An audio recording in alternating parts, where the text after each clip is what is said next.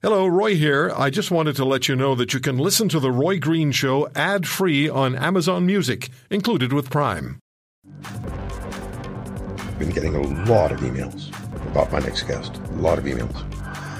I started telling you a little bit yesterday about uh, our guest and a little bit more today, and I put it on my uh, Twitter feed at The Roy Green Show. And so now I want to introduce you to the young woman I've been uh, telling you a little bit about. She and I have talked on a number of occasions over the last two weeks, and I have just want to tell you out of the gate, I have tremendous respect for her. I think she's extremely brave, and I think she's extremely determined, and to the betterment of our society and to the good of all of us. So, I'm just going to, I have to use her first name. She's going to tell us who she is. How are you, Nicole? I'm good. Thank you so much for having me. It's great to talk to you, and there's tremendous interest from our listeners to know more about you. So um, w- let's do this. Let me ask you before I ask you to tell your story. Scott New is going to be joining us as well, former Crown Attorney in uh, Alberta and former senior public um, policy advisor to a federal minister for public safety, who's been on this program for 30 plus years. Um, Nicole, why are you doing this? Why are you going public? Um, I want going public because um, I want to protect. I want to protect the public and prevent future victims from long-term and dangerous offenders. Um, staying silent and sitting in the back seat watching as the system's failing us, I, I just can't do it anymore. Okay, so please tell us your story. And I know you're going to identify yourself. There was a publication ban on your name. But you worked very hard to have that lifted, and you have had it lifted. So please share your story with us and take your time. Yes. Well, thank you. And bear with me because it is a long story. My name is Nicole Davey. And in 2002, I was 13 years old. I was raped by a 29 year old man, and it took me a few years to come forward. But finally, in 2005, I had him convicted. Getting the conviction had helped me to heal and become a stronger person. So that in 2015, when I was contacted by an amazing officer who recognized the severity and the danger this person inflicted on his community, worked very hard with the Crown to get justice for victims and protect the public from them. They asked me if I could and would be willing to testify in a long term and dangerous offenders trial. Without hesitation, I said yes agreed because I would do anything to be able to prevent future victims, uh, having lived the trauma that this guy had invoked on his inflicted on his victims. Luckily, in 2016, the psychopathic sex offender was finally declared a dangerous offender and was paired with a 10 year long term supervision order. I was so ecstatic that I finally thought that I finished and succeeded my job to protect the community from him. But it turns out it was just the beginning of my fight. I went from being a victim of my rapist to feeling victimized by the system. It started with my first interaction in 2017 with the Parole Board of Canada Pacific region. During this phone call, they argued with me and told me that he was not a dangerous offender. They proceeded to tell me that he was only a long term offender. I left that phone call thinking that I did not and imagined getting that dangerous offenders designation, I had to have the Crown actually intervene on my behalf and correct them. So I'm still baffled to this day that they, rather than look through the file, decided to argue with me. Uh, followed by my rapist deciding not to participate in a hearing, which then rendered it a paper closed hearing. I was told I'd only be able to submit a written statement. I wanted my voice heard and not read on top of a pile of papers. I felt like this was a way for my rapist to silence me in the hearing. He used this loophole. So I asked for the victims, for the Office of the Ombudsman for Victims of Crime to help me, and we managed to change the policy to allow all victims to submit written or audio statements in closed paper hearings across the board. In January 21, January 2021, my rapist had served his full warrant expiry and had to be released on his LTSO.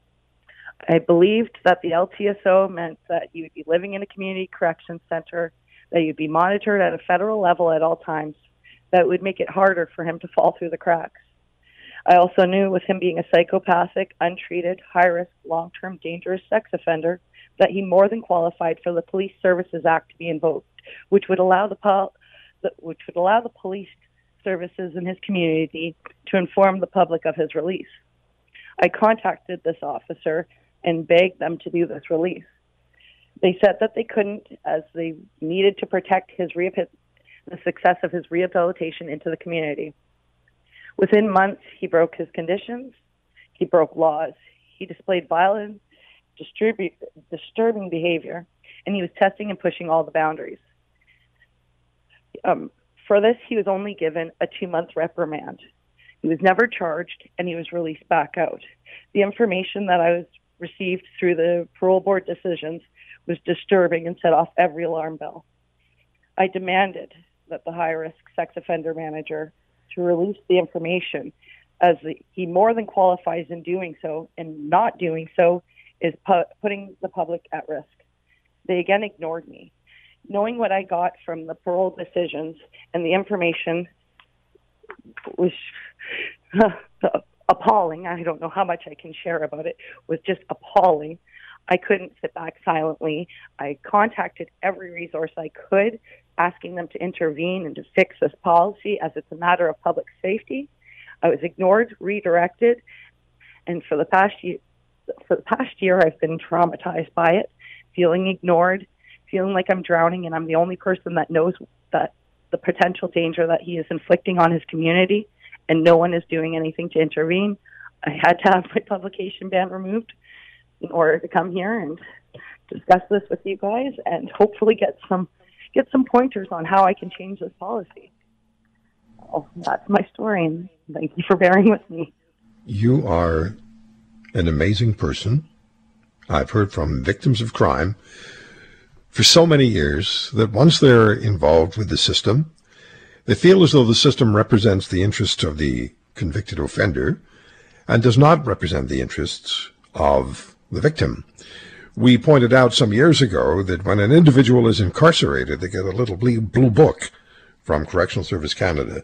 And in the introduction in that little blue book, the convicted offender is described as the client. The person is the client of the justice system of Canada. Meanwhile, the, the victims of the crime are pushed and pulled and bullied. Their victims' impact statements are quite often, um, well, they have to submit them for scrutiny for the parole board. And uh, I've had victims tell me on the air that the members of the parole board told them, your victim's impact statement is too long, and if you don't shorten it, we'll do it for you. And the offender gets to see the victim's impact statement first. Nicole, how do you feel after sharing your story? How do you feel? Oh, relief to finally have it out. It's been, like I said, that publication ban had me had me feeling drowning, like I'm screaming underwater and no one can hear me. And now that I'm free of that, it's like I, I feel free. I can breathe right now. Scott Newark, former Crown Attorney in Alberta, former Public uh, Safety Minister, Senior Policy Advisor, also former Executive Director of the Canadian Police Association. Scott, talk to Nicole, please. Hi, Nicole. Um, Hi, Scott. Thanks. I got to tell you, what uh, Roy was mentioning is something that, uh, frankly, you epitomize, and it's been something that I've uh, observed over my years, uh, which is that, uh, you know what, people make a difference. People like you, okay? And sometimes it gets overlooked, but our criminal justice system is not something that was invented by the Federal Department of Justice three weeks ago. Okay, it's a part of our culture. It's been around for hundreds of years, and there's a reason why the uh, style of cause is Regina versus so and so, and it's not because the crimes all happen in Saskatchewan. It's because that it a crime against an individual is a crime against society and us all, and therefore it's in everybody's best interest when we know the truth about what's going on and as well about uh, deficiencies in the system.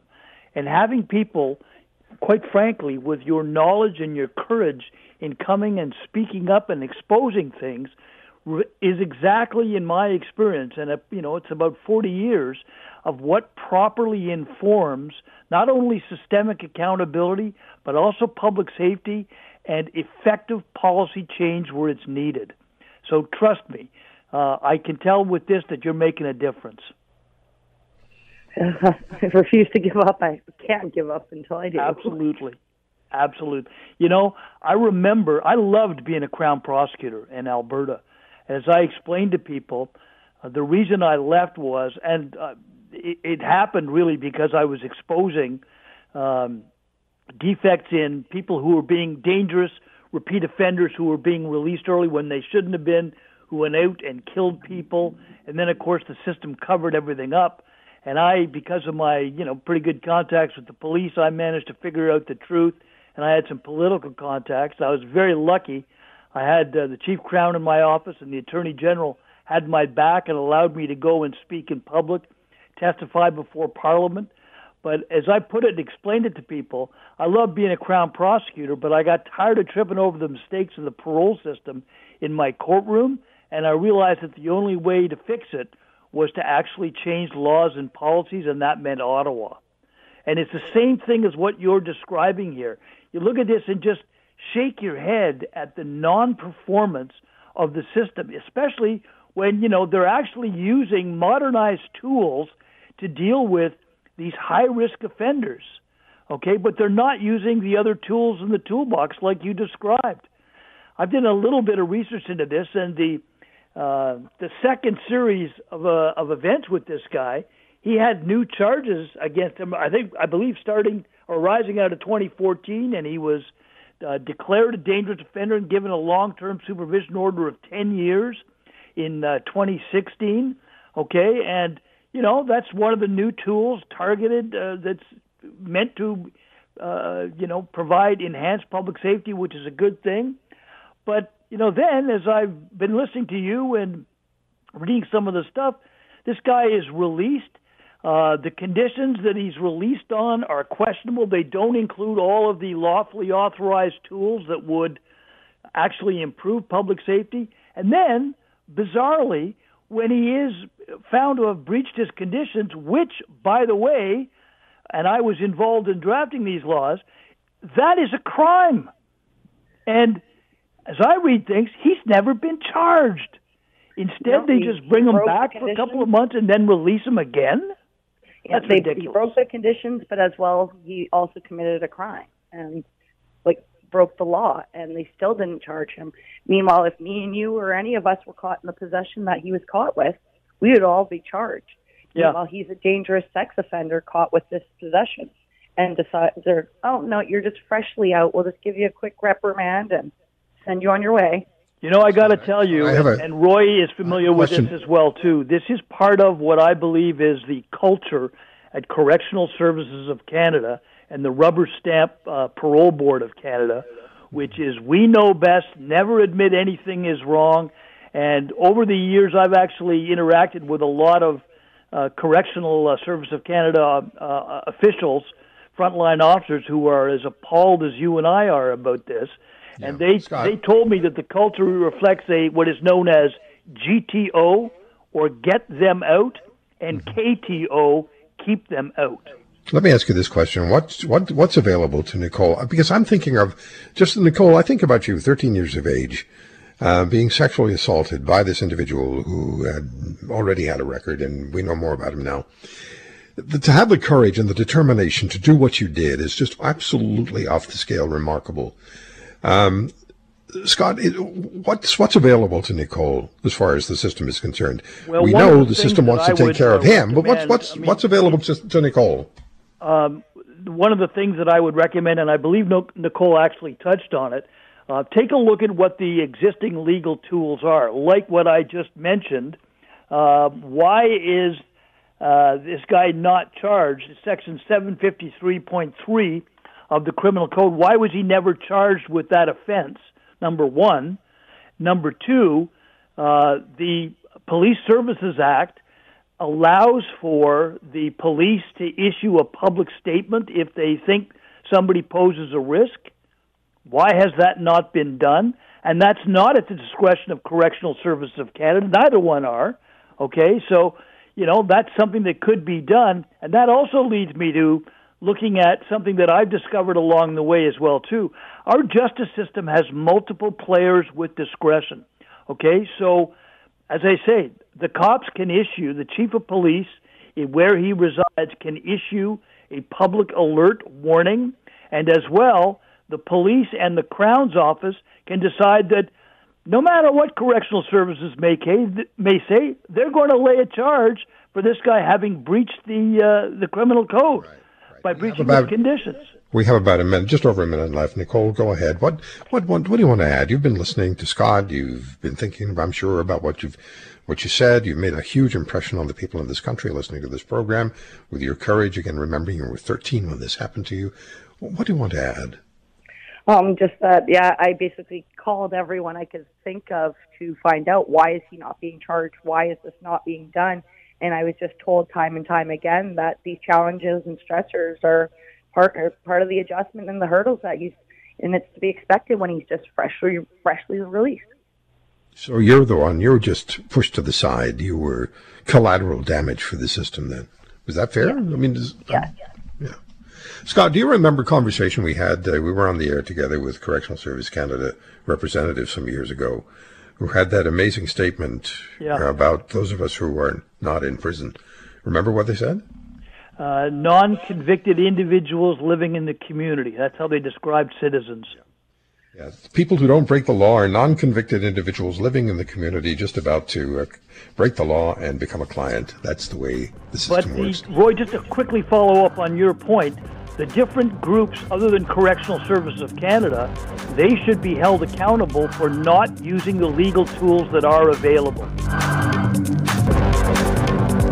If you want to hear more, subscribe to The Roy Green Show on Apple Podcasts, Google Podcasts, Spotify, Stitcher, or wherever you find your favorites. And if you like what you hear, leave us a review and tell a friend. I'm Roy Green. Have a great weekend.